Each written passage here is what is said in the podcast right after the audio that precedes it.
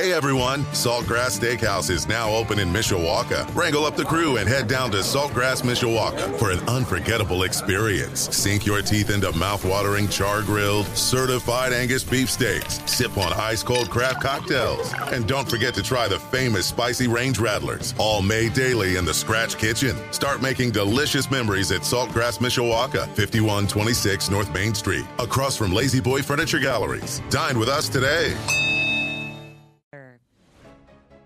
Welcome to Budweiser's weekday sports beat. I'm catching on the hosel, right? Yeah, right, right. Moving my head. Yeah. Clearing too early. I'm clearing too late. My swing feels like an unfolding lawn chair. The crowd is just on its feet here. He's a Cinderella boy. Uh, tears in his eyes, I guess. Four, please. Darren Pritchett is now broadcasting. Oh, wow! In your life, have you seen anything like that? On Sports Radio 960 WSBT. 542 at WSBT. I'm Darren Pritchett. Sports continues, brought to you by Budweiser, the king of beers, locally distributed by United Beverage Company of South Bend. Baseball fans, this Bud's for you. By Barnaby's of Mishawaka and Granger, now with three locations to serve you Barnaby's, the family inn. By Bethel University Adult and Graduate Studies. Visit betheluniversity.edu slash solid ground for details. And by the Food Bank of Northern Indiana. Hunger is a story we can end. Find out how at feedindiana.org. Well, yesterday was an historic day. The PGA Tour, the DP World Tour, the Old European Tour, and the Public Investment Fund came together on an agreement to form one golf corporation. LIV Golf still apparently exists, but now the Public Investment Fund, which funded that tour, is going to be investing in the PGA Tour. For PGA Tour players that stuck by the PGA Tour, they were loyal, but they lost a lot of money. For those that were offered money to be LIV golfers, they could have turned down millions, if not hundreds of millions of dollars in some cases, to stay with the PGA Tour. The PGA Tour wanted those players to stay and not take that dirty Saudi Arabian money.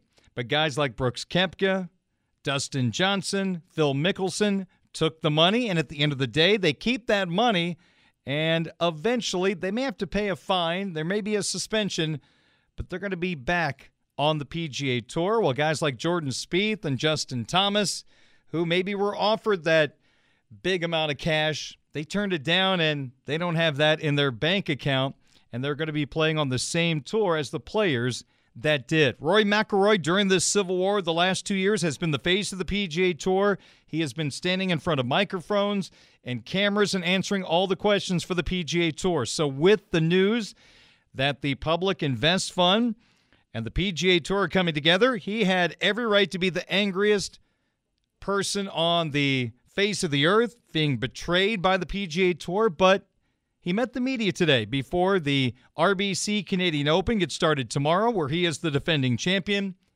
and he handled it with total class. And if he's angry, he sure didn't show it. Here was Rory's reaction to finding out the news yesterday that the PGA Tour, the DP World Tour, and the Public Investment Fund were coming together. And yeah, it was a it was a surprise. Um, I knew there had been discussions going on um, in the background. I knew that uh, lines of communication had been opened up. Uh, I obviously didn't expect it to happen as, as quickly as it did. Um, but I really think that, you know, from what I gathered, the tour felt they were in a real position of strength coming off the back of the DP World winning their legal case in, in London. Um, it sort of weakened um, the other side's position and um, you know, they went in there and, you know, the way Jimmy described it, you know, Rory, sometimes you got 280 over water and you just got to go for it. And, you know, that's, that's, uh, you know, that's what, that's what they did. And, um, you know, I think ultimately when I try to remove myself from the situation and I look at the bigger picture and I look at 10 years down the line, you know, I think ultimately this is going to be, um, it's going to be good for the, the, the game of professional golf. I think it secures the, uh, it unifies it and it and it secures its its financial future. So um, you know, there's there's mixed emotions in there as well, uh, as as there's going to be. I don't understand all the intricacies of what's going on. It's a very um, uh, what's the word? Uh, you know, there's a lot of ambiguity. There's a lot of things still to be um, sort of thrashed out, but um, at least it means that the litigation goes away, which is a burden for everyone um, that's involved with the tour and that's playing the tour. Uh, and we can start to work toward, you know, some sort of way of of unifying the game at the at the elite level. Well, McIlroy made it clear this morning that there is something that he wants all golf fans to understand about this situation. I mean, I think the the one thing that uh, I think was really misconstrued last yesterday was you know all the ha- headlines were PGA Tour merges with LIV, and LIV has got nothing to do with this, right? I mean, it's the PGA Tour, DP World Tour, and the Public Investment Fund are basically partnering to create a new company. Um, you know, this has gotten, you know, I think that's where I was a little frustrated because all I've wanted to do and all I've wanted, you know, in the past year from basically this tournament is to protect the future of the PGA Tour and, and protect the aspirational nature of, of what the PGA Tour stands for. Um, and I hope that this does that, but, you know, I think with the headlines being merges with LIV, like that's not the, I mean, if you look at the structure of how it's structured down, this, this new company sits above everything. Jay's the CEO of that, so technically, anyone that is involved with LIV now would answer to Jay. So, you know, the PGA Tour have have control of everything. And the one thing as well is, you know, whether you like it or not, the PIF are going to keep spending money in golf. At least the PGA Tour now controls how that money is spent. You know, so I'd, you know, if you're thinking about some, you know, one of the biggest sovereign wealth funds in the world, would you rather have them as a partner or, the, or an enemy? Um, at the end of the day, money talks, and you'd rather have them as a partner. That's Rory McIlroy the face of the PGA Tour the last couple of years during this fight with LIV Golf. And despite everything that has happened, and you heard him say there, the PGA Tour is teaming up with the Public Investment Fund, not with LIV Golf. Rory still has strong feelings about LIV Golf. But it's not LIV. I think that's the thing. I still hate LIV. Like, I hate LIV. Like, I, I hope it goes away, and I would fully expect that it does. Um, and I think that's where the distinction here is. This is the PGA Tour, the DP World Tour, and the PIF. Very different from LIV. All I've tried to do is protect what the PGA Tour is and what the PGA Tour stands for, and I think it will continue to to do that. Um, so, look, going forward, I hope that there's, you know, there may be a team element, and you're going to see maybe me, maybe whoever else play in some sort of team golf, but I don't think it'll look anything like LIV has looked, and I think that's a good thing. And finally, McIlroy today up at the RBC Canadian Open in Toronto was asked for individuals like Spieth and, for example, Thomas, who turned down money from LIV Golf. And by the way, Rory claimed today he was never offered money from LIV Golf, despite reports that he was offered $500 million. He says that was not the case. But for players that turned down the LIV Golf money and stayed loyal to the PGA Tour, do those PGA Tour players deserve to be compensated for staying? The simple answer is yes. The complex answer is how does that happen? Right? And that's all that's all gray area and up, up up in the air at the minute. But yeah, there's you know, it's hard to it's hard for me to not sit up here and feel somewhat like a sacrificial lamb and you know feeling like I've put myself out there and this is what happens again removing myself from the situation I see how this is better for the game of golf there's no denying that but for me as an individual yeah I there's just going to have to be conversations that are had that's Roy McIlroy today two things that stand out to me number one I was never in favor of those PGA Tour players leaving the tour behind, even if they felt like things needed to change, and take that dirty Saudi money. Was totally against it. As we sit here today, those players made a choice to team up with the Saudis who put the money in the public investment fund. They made a choice. The difference is right now for me, the PGA Tour players do not ultimately have a choice where that money is coming from. Now, if they feel strongly that they don't want to be involved with Saudis who are going to be involved in the PGA Tour funding it, then they can walk away. Otherwise, I think that is the big difference. Phil, Dustin, Brooks, Bubba, they made a choice. The current players did not make that choice. I'll say this as a golf fan, I'm excited. I'm excited the game of golf is coming back together and we get all the greats on one tour. I'm looking forward to having a revamped PGA Tour. Maybe there are team aspects like we had in LIV Golf added to the PGA Tour. It's going to be restructured, and hopefully, for those individuals that left that were fighting the cause, I hope they get everything they want out of the new PGA Tour. Let's hope it is a plus. I think there's no doubt there needed to be some changes, but you can probably maybe go about trying to show your displeasure without disrupting the entire game. But the game is coming back together. 553, quick timeout. Sports Beat continues in a moment on WSBT. Welcome to Budweiser's weekday sports beat on Sports Radio 960 WSBT. Highlight reel won by Williams. Down the sideline, Williams. Chased by Gamble. 20, 10. What a run! Touchdown! Spectacular run! Here's the fake. Meyer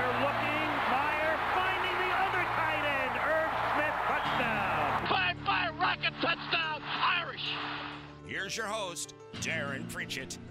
It is eight minutes after six o'clock. We begin hour number two for Budweiser's weekday sports beat on this Wednesday. I'm Darren Pritchett, joined by Tyler Horka, the Notre Dame football beat reporter at Blue and Gold Illustrated, blueandgold.com. And of course, college football nowadays, there is really no downtime. Transfer portal, NIL, a lot of things happening, although things have quieted down a little bit on the Notre Dame beat outside of recruiting. So we can just talk some basic Notre Dame football topics leading into the 2023 campaign. And Tyler, let me start with this. I had a Twitter question recently, and I asked our listeners to chime in. 189.1 yards per game was the rushing total for the Fighting Irish last year. And I asked them, would the Irish average more or less? And slightly winning that particular vote was less yardage at 50.7%. The next day, I asked them, What's the number one reason why you believe they will rush for fewer yards? And winning that easily was having a better quarterback on this year's team, which of course is Sam Hartman. So there's kind of two parts to this question. Do you feel like the Irish will run for more or less yards this year? And if your answer is less, do you believe the big reason is Sam Hartman? Well, I guess you know, usually I vote on these things when I see you tweet them out, Darren, but I did not this time. But you would have thought that I had because I kind of agree with the people. I'm going to go with less than 189.1 yards. And the primary reason is, is yes, probably Sam Hartman being at quarterback, and Notre Dame's going to throw it around a little bit more. I think they're going to have. It's not just that they're going to throw it around a little bit more. It's, it's that they're going to have more success throwing it around. And when you have success doing something, what do you ultimately end up doing? More of that thing. So I think the Notre Dame offense is going to be really balanced. Look, this team is still going to run the ball, and it's going to run the ball a lot. But if you figure, you know, Audric Estime is going to average, I don't know, you'd love for him to average 100 yards per game. And throughout the course of a 12, 13 game season, he ends up at 1,200, 1,300 yards. All of a sudden, at that point, you're talking about, you know, one of the biggest, most prolific running back seasons that Notre Dame has ever had in its history. And you're still looking for 89 yards per game uh, from anybody not named Logan Diggs at this point. So I think that's going to be a little bit of an ask. And then going back to the uh, beginning of my answer, uh, uh absolutely Sam Hartman. And if you think that Notre Dame, I mean, last year was a little bit of an anomaly because Drew Pyne was the quarterback, the offense was a mess. You had Michael Mayer you had those running backs, but you pretty much had nothing else. I mean, even the wide receivers didn't really show up, and that's going to have to happen for Hartman. Uh, there was a question on our message board today. Do you think Sam Hartman's going to go over under 275 pass yards per game? And I thought to myself, well, shoot, he averaged 308 at Wake Forest two seasons ago. He averaged 302 at Wake Forest last season. But I think it's going to be a little different here because Notre Dame likes to run the ball. Notre Dame can run the ball. And then you think of about Notre Dame's history. There, there's only two quarterbacks in the history of Notre Dame football that have averaged more than 275 passing yards per game, and that's mm-hmm. Brady Quinn and Jimmy Clausen. Those are the only two guys who've ever done it. Two seasons in the hundred plus year history of Notre Dame. It's only happened twice.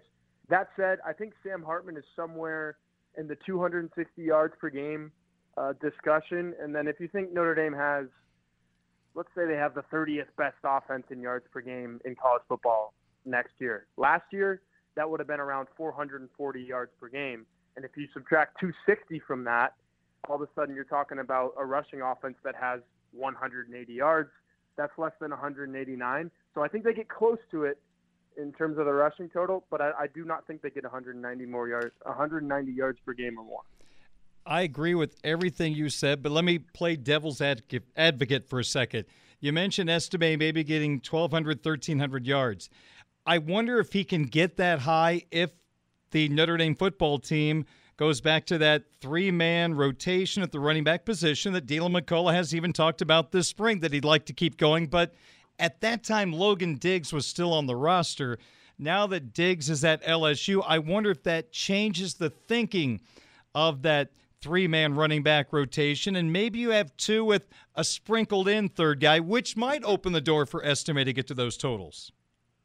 Yeah, absolutely. We, I was just at the Irish Invasion recruiting camp uh, on Sunday, and I forget who I was talking to, but we were talking about the running back outlook, and I said, look, Estime is a clear number one, so that that's already different than last year because last year you had two number ones. I mean, Estime and Diggs, you look at their numbers. Estime was a little bit more efficient, but Diggs had more carries. Diggs missed a significant part of the first. I mean, he missed an entire game against Cal, against Marshall and Ohio State. He only combined for 11 rushes it's funny in the last seven games. I wrote this at blueandgold.com this week. In the last seven games of the regular season, uh, and, and, including the bowl game, so the last seven games total, Logan Diggs actually had more carries than Audric Estime. Logan Diggs was essentially the number one running back on this team, and that has a lot to do with Audric Estime fumbling there in part of those seven games, and he lost some time because of that. But you take Logan Diggs off the table, all of a sudden Audric Estime is your clear number one, and I agree with you. You you find a two, but I, I, think instead of one A, one B, like it was with Estime and Diggs, all of a sudden you have one with Estime, and then you have to find two A and two B, and those guys are going to split, you know, however many carries it is, whatever Notre Dame wants to do distribution wise, run pass. You find two A and two B; those guys kind of split carries, but Estime is definitely going to be the number one. So I think he definitely has. It would shock me. Put it this way: it would shock me if he has less than 900. I think it was 920 yards he had last year. It would shock me if he has less than that. Uh, it would also shock me if he goes over, say, 1,300, because I do think Notre Dame wants to get other people involved. So I think he'll live somewhere in that 1,000 to 1,200 yard range. I know we agreed last year. We kind of like that two man rotation rather than three. And when you have a combination of Diggs and Estime, I mean, that is an awesome combination. And those two only had 60% of the carries last year. And I guess as a fan and watching these two great running backs, it's hard to imagine they only had 60%. Now, Tyree had 100 carries last year. He's not going to be a part of the equation. I'm not sure how much they're going to run Sam Hartman compared to where he was a couple of years ago. He was running a lot more than he did last year. So it just seems yeah. like 60% is too low when you have two talented guys like Diggs and Estime. And I'm not diminishing the other running backs, but those two separated themselves from the competition. Yeah, I don't want to diminish anyone else either, but I will say this. Uh, there's probably a reason that Chris Tyree is looking like a full time wide receiver right now. I think 100 carries, and it was cool that – I think was Notre Dame the only program in the FBS last year to have three guys to have 100 carries. I think that might have been the stat. Maybe one or two programs. Um, I, I want to say they were the only one. That was cool. Uh, it made for some really cool graphics at On3 and BlueandGold.com, some awesome storylines and whatnot. But I think too many carries went to Chris Tyree, and that goes back to the conversations we had last fall, where it just it was very hard to justify taking the ball out of the hands of Estime and Diggs when, you know, like I said, when when Estime stopped fumbling as much as he did, he was just a bruising back, and he was doing so many great things. Est- or Diggs got better. See, look, I, I can't even say these two guys' names without saying one, you know, one without the other. That's how good they were. They were interchangeable, and I just think too many carries went to Chris Tyree. Yeah. To be fair, late in the year, those carries did get pulled back a little bit from Tyree, but still 100. That's a big number. In the early 90s, when Notre Dame had like seven All American running backs, maybe you have three guys with 100. Okay, let's go to a different topic. Since we started by talking about the running game and how it may not look as good because you have Sam Hartman as your quarterback.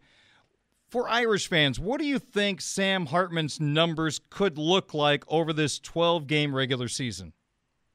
Yeah, alluded alluded to it a little bit earlier. Um, I think he's going to be somewhere in that like 260 to 270 yards per game range, and people are going to be saying, "Well, why isn't he throwing for as much as he did at Wake Forest?" The the, the situation is mm-hmm. completely different yep. than it was at Wake Forest.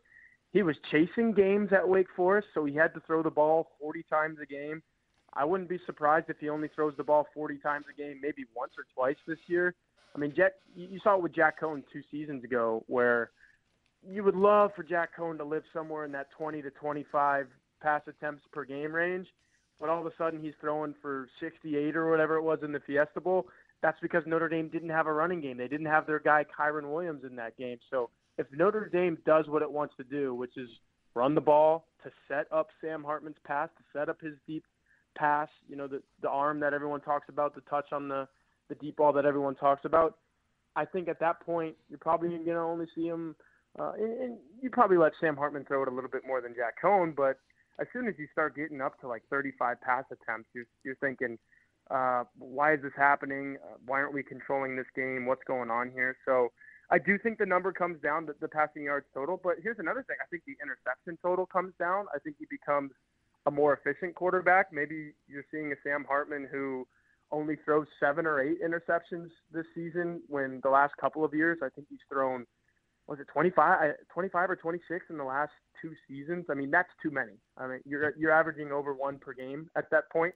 I think he averages less than one interception per game, and I also think he flirts with 40 touchdown passes this year. Uh, that might be the hottest take that I've had in talking about Sam Hartman in this conversation, but I think it's set up for him to, to do really well when I was watching him in January and February for that series I did at blueandgold.com, watching literally his every throw from last season, really, really good red zone player. I mean, he can pick you apart. He throws the ball to the right areas in the red zone. So you might see less bruising one yard touchdown runs out of Audric Estime, but you might see more, you know, two yard fades from the from the goal line or, or even mm-hmm. slants mm-hmm. over the middle consider that. How about that concept? Slants over the middle in the end zone. I think you see some of that. So I think he flirts with 40 touchdown passes, throws for about 260 yards a game, and perhaps the biggest thing out of all of that is the interception total coming down. And for context, context, context for our listeners, Pyne averaged 183 yards passing per game. Buchner was at 217, and, and by the way, Davis Sherwood was 1.5 yards he had one completion for 20 yards, but 11 interceptions combined between Pyne and Buchner last year. We're talking Notre Dame football with Blue and Gold's Tyler Horka on WSBT Radio. I think sometimes we all get hung up, and maybe rightfully so. Does my favorite football team have a number one wide receiver? Does my quarterback have a go to wide receiver when it's third down and eight? Is there a guy that my team's quarterback can rely on? Hey, last year, Michael Mayer was number one, number two, and number three favorite target of Drew Pyne. Do you think Sam Hartman is going to have a go to target? Does he need a go to target? I, I kind of am of the thinking that, yeah, a, a quarterback should have that number one guy. It doesn't matter what level you're playing at every team, it's not even really a quarterback thing. It's a team thing. You need to have a number one wide receiver. The scary thing for Notre Dame this year is they don't have one on paper. There, there is not a guy that you look at and say, yep, he's the guy. I think you get a little bit more comfortable when you think that Sam Hartman created a number one guy out of A.T. Perry when probably nobody thought that he was going to have the career that he did. Now he's he's off to the NFL and, and might even carve out a career for himself there. Uh, and Sam Hartman made guys like Donavon Greene at Wake Forest really good. Jahmal Banks, I think both of those guys are returning for them. I would not be shocked if their numbers come significantly down because Sam Hartman isn't there. So you think that a lot of people's numbers at Notre Dame are going to go up from what they were. If I had to single out one guy, I think it's Jayden Thomas because he, you know, this is the guy that Chansi Stuckey rants and raves about the short area quickness. He can win those slants. He can get open when you need three. He can get open when you need seven. We even saw last year at points in time where he's beating people 30 yards down the field. So he's in all levels of the field type of guy when he's at his best. And now he has a quarterback that can throw him open in those situations. Uh, he's a junior, and obviously everyone talked about the junior class of him, Deion Colzie, Lorenzo Styles. Lorenzo Styles is gone. Deion Colzie kind of became a revelation last year, but I, I still do have some questions about his athleticism, his durability, what he looks like over the course of a 12 game season. Jayden Thomas is a guy that played pretty much every single down almost of, of all 13 games last year. It was him, Braden Lenzy, and Lorenzo Styles. Two of those guys are gone now, and you're left with Jayden Thomas. I think Sam Hartman makes him better. I think he's improving just on his own, and this might finally be the coming out party for one of those junior wide receivers who uh, we kind of fell in love with in 2021, but haven't really done a whole lot in two years. I think he gets it done this year. We're getting short on time, so let me sneak in one more question. Let's go to special teams for a moment, Tyler. Last year, special teams, Prince Kollie was out there the most. Isaiah Foskey had an impact with several block kicks. They were the special team stars last year, among the stars. Who could be the leading special team star candidates in 2023? Yeah, Prince Kollie was awesome on special teams. I think he was the number one special teams player on the team per Pro Football Focus. Uh, everyone remembers the touchdowns. Everyone remembers Foskey's blocked kicks. I mean, those two guys were awesome. So you're losing your best two special teams players. I look at a guy like Junior Tuihalamaka because he's number two on the depth chart right now at Viper, but I'm really starting to buy into the Jordan Botelho hype, and I know that I should be cautious there because he's a senior, and you know usually you're kind of pronounced at this point in your career if you're a defensive end. You kind of know what you have there, and there's still a little bit of a mystery to him. But you know, just looking at him, I, I think if you give him all the reps, he's a guy that could have 10 sacks at the end of the year, and you say, okay, he did his job. So if that's the case, Junior Tuihalamaka is not going to play as much defensively because they've been grooming him to be that Viper, and all of a sudden you got Botelho who can play all three downs at Viper. You still want a guy like Tuihalamaka to make a difference, and he's a guy that has linebacker background, so he's got that athleticism. He's put on a few more pounds. He can make the big hits in the open field. That's what you're looking for. In the special teams, he can come off the edge, try to block some kicks like Foskey did last year. So he's a guy that's, that's right there at, at the door. He wants to bang it down. If it's not going to be on defense this year, then I kind of have a feeling it's going to be on special teams. All right, let's talk about Blue and Gold Illustrated. First off, you guys have a new writer, and it looks like you've got a new special for new subscribers. Yeah, Jack Soble is our new writer. He's the new Patrick Engel. I wish Patrick all the best. He was an awesome coworker for the last couple years. He's uh, moving into something a little different, but but Jack's ready to hit the ground running. Already has covered men's basketball for us. So look for his stories up on men's basketball. Obviously, he's helping out with football as well. He's got some stories on football already on the site. So go to blueandgold.com. You'll see him there. If you subscribe, you can interact with him on the message board, which is absolutely one of the coolest things you can do if you're a Blue and Gold subscriber. And then right now, um, I should know this off the top of my head, but I think it's only one dollar for mm, three months. Yes. So we have that deal running again. Uh, I mean, that's awesome. That, that'll lead you right into football season if you do the one dollar for three months. Um, you're going to want to buy a, a year subscription once football season starts. I can guarantee you that because nobody covers Notre Dame football like we do. And then we're actually in the next week we're putting the preview magazine uh, to bed, and that thing's going to go to print, and you'll see it on shelves if you're in South Bend. But the best way to get that thing is to go to our website, and you can go to any of the articles that we posted at blueandgold.com. At the very bottom, you'll find you'll find a pre-order link. That thing will be delivered straight to your mailbox, and I mean that's 160 pages of nothing but Notre Dame football. That'll lead you right up into August 26th for that season opener, which is quickly approaching. I think it's only 80 days away. So you've got 80 days to read 160 pages. That's two pages a day if you've got that thing today. You're not going to get it till July. Trust me, that'll take you all the way up to August 26th. You don't want to miss it. He is Tyler Horka, the Notre Dame football beat reporter, Blue and Gold Illustrated, blueandgold.com. Thank you so much for the visit. We'll talk to you next week. All right. Thanks, Aaron. Thank you so much. That's Tyler Horka. Check him out at blueandgold.com. We'll take a quick timeout. When we come back, we'll be joined by Paul Schramm from the Salvation Army Kroc Center of South Bend, an update on the hole in one contest and how you can take part. 627 at WSBT. Every day. All right, it's 631 on your home of the Fighting Irish, Sports Radio 960, WSBT. I'm Darren Pritchett. Let's head out to Morris Park Country Club in South Bend. We're joined by Paul Schramm, the Director of Development at the Salvation Army Kroc Center of South Bend. The Salvation Army Million Dollar Hole in One contest is well underway, but you still have plenty of opportunities to take part. And Paul joins us to offer us an update on how things are going right now. Well, first off, Paul, you've picked a terrific location to call in from, Morris Park Country Club, where I'm assuming things are winding down for at least today's qualifications. Yes, uh, we got about uh, 25 minutes left to go over at Elbel uh, yet today, but uh, we just finished up at Morris Park uh, just now, a half hour ago.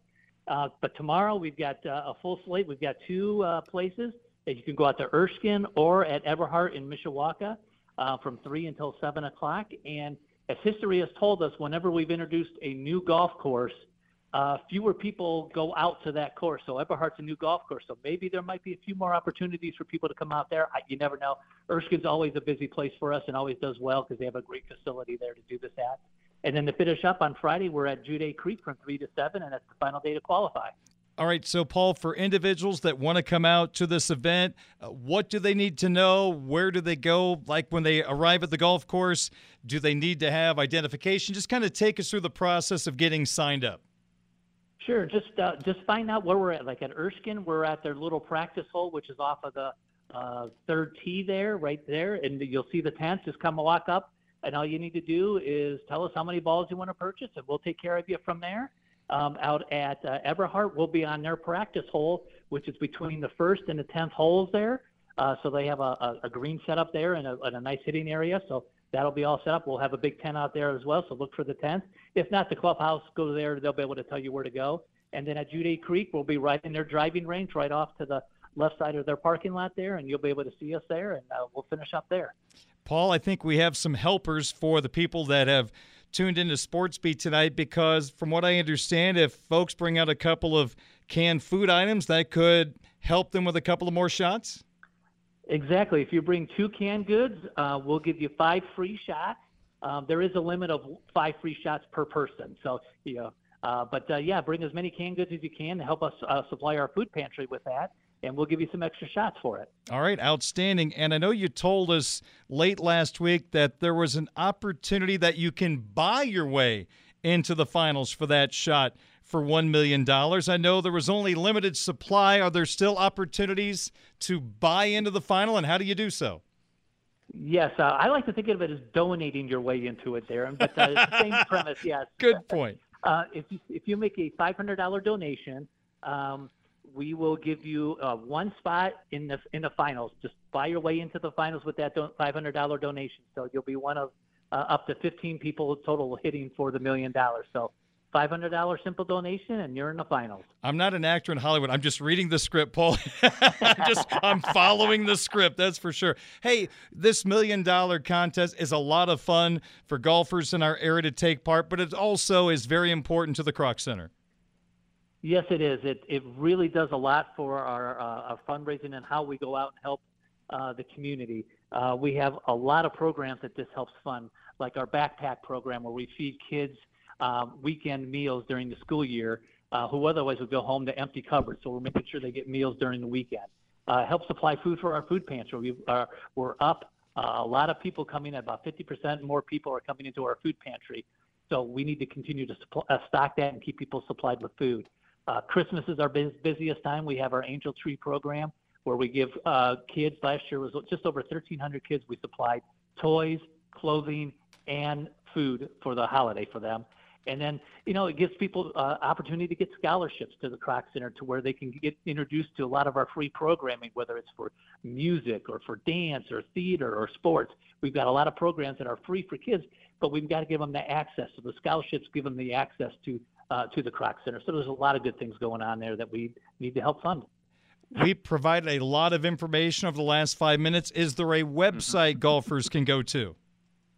You bet. Uh, the easiest way to look for all this information is go to mykroc.org and look for the hole in one uh, symbol, and that'll tell you everything about it. All right. And once again, why don't you just remind people right now where people can go tomorrow to take part in the million dollar contest? Yes, tomorrow, Erskine and Eberhart from 3 until 7. And then Friday, the last day to qualify, at Juday Creek from 3 until 7. Very good. Paul, best of luck as we continue on in the contest. And we should remind folks the top 10 participants hitting closest to the pin at each golf course moves to the semifinals, which will be Saturday, June 10th at Juday Creek. And we hope our listeners. They are one of those semifinalists. Paul, thanks for checking in. Continued success, and we'll talk to you soon. I appreciate all the help, Darren. Thank you. You bet. Anytime. That is Paul Schramm, the Director of Development at the Salvation Army Kroc Center of South Bend. The Salvation Army Million Dollar Hole in One contest continues. For more information, visit their website, mykroc.org. And reminder, Kroc is spelled K R O C. 637 at WSBT. Hey everyone, Saltgrass Steakhouse is now open in Mishawaka. Wrangle up the crew and head down to Saltgrass Mishawaka for an unforgettable experience. Sink your teeth into mouth-watering char-grilled, certified Angus beef steaks. Sip on ice-cold craft cocktails. And don't forget to try the famous spicy range rattlers, all made daily in the Scratch Kitchen. Start making delicious memories at Saltgrass Mishawaka, 5126 North Main Street, across from La-Z-Boy Furniture Galleries. Dine with us today.